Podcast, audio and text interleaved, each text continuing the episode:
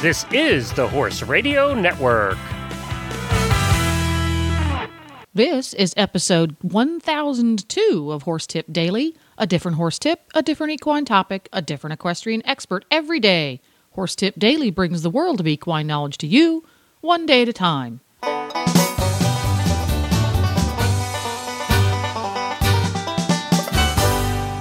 Greetings, horse people. Coach Jen here, and thanks for tuning in to Horse Tip Daily. Today, Dressage Radio Show co-hosts Reese Kofler-Stanfield and Philip Parks chat with dressagetoday.com editor Hilary Hebert about the AIDS in context. And we'll get right to our tip after this important message from Kentucky Performance Products. This Nutrition Minute is brought to you by Kentucky Performance Products, the company that simplifies your search for research-proven nutritional supplements at kppusa.com. The horse that matters to you matters to Kentucky Performance Products. Researchers have confirmed that as horses age, they naturally become less sensitive to insulin and more susceptible to health problems caused by too much sugar in the diet. One way to reduce the sugar content in a horse's diet is to replace sugar-laden grains with a high-fat supplement. Fat is an extraordinary energy source. It is readily utilized by the horse and contains more than 2 times the calories of sugary grains. Equijoule stabilized rice bran is an excellent fat supplement. It contains a balanced calcium to phosphorus ratio and won't cause mineral imbalances when added to the diet.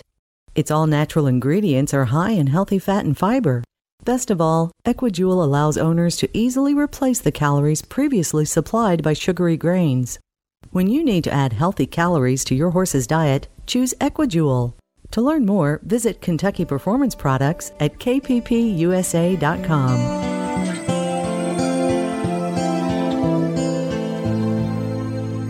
I think it's really important when you're reading an article or getting tips from something like a clinic that you're auditing, I think it's important to understand the level that is being covered. And here would be an example that I think is very relevant.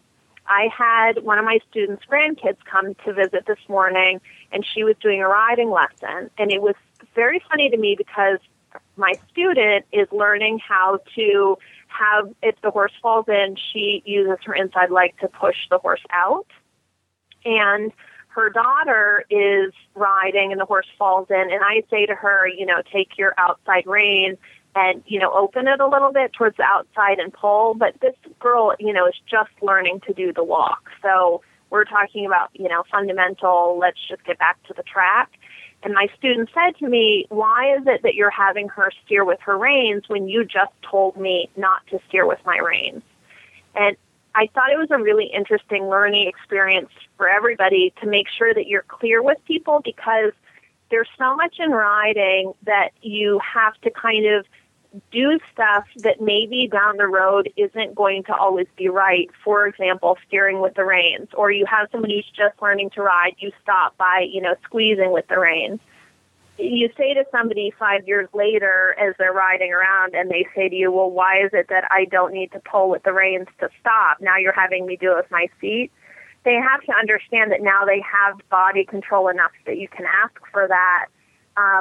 And that's not something a beginner can do, but I always find it sort of interesting because I get that question a lot of, why is it that for years you've been having me do X, Y, or Z, and now we're doing this and it's different, and they need to understand because they're kind of moving to the next level. I think that's an awesome point. I also had an experience today. I have a rider that we have the opportunity. We have a new schoolmaster, and he's a pre-St. George machine. But, we're just learning how to do flying changes, and we're just learning, shoulder in and half passes and all this stuff. And it was funny because her friend was next to me and said, oh, she should be doing this and she should be doing that. And I said to her, all in due time. Right now, I need her to, I have a very clear vision on what I'm trying to teach her right now. And I think that that's really important as you go through to know sometimes, we teach, instructors have people from beginners to Grand Prix, and you kind of know the progression. Sometimes when you come in and you may say, oh, she needs to learn this. And it's like, wait a minute, it's not in the progression that I want to teach her. And that's a little bit what you're talking about is you had a progression on what you were teaching the beginner rider toward a more advanced rider. And I think that that's important to know that. And I think it's important when you read any information that, like you said earlier, it's important to know the level that it's directed toward, because that's a big deal.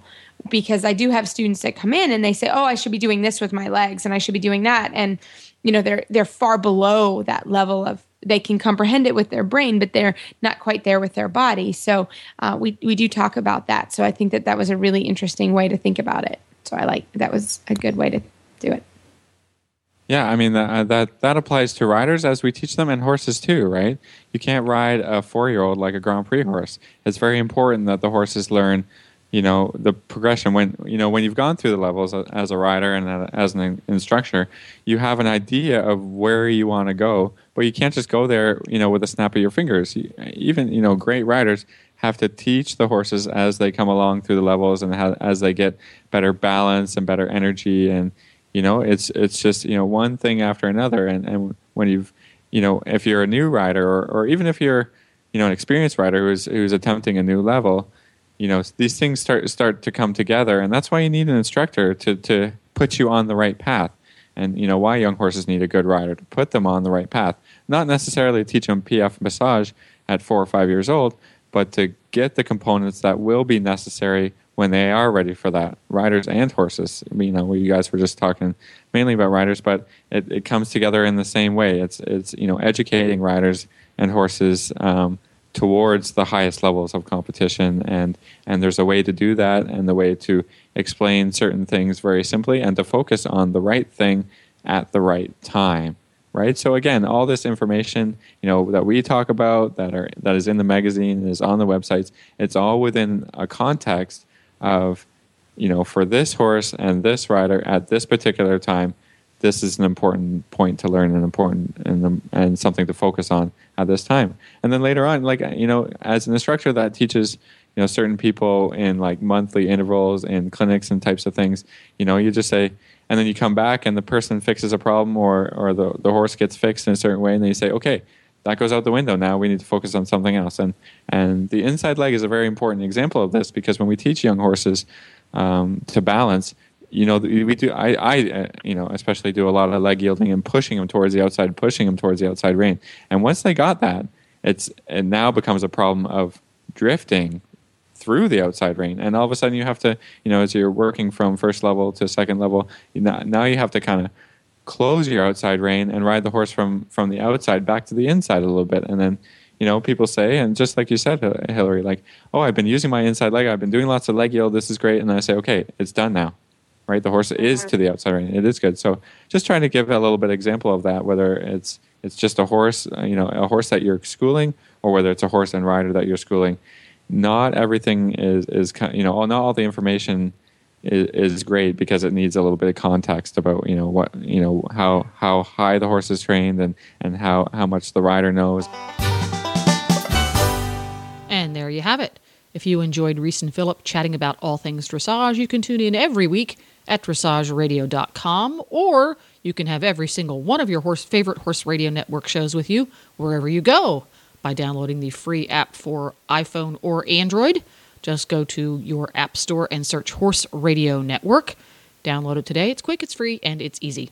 This podcast has been brought to you through the generous support of Kentucky Performance Products and listeners like you. The Horse Radio Network and the Horse Radio Network hosts are not responsible for statements of guests or their opinions. Use your own judgment when listening to the tips provided by the experts on Horse Tip Daily.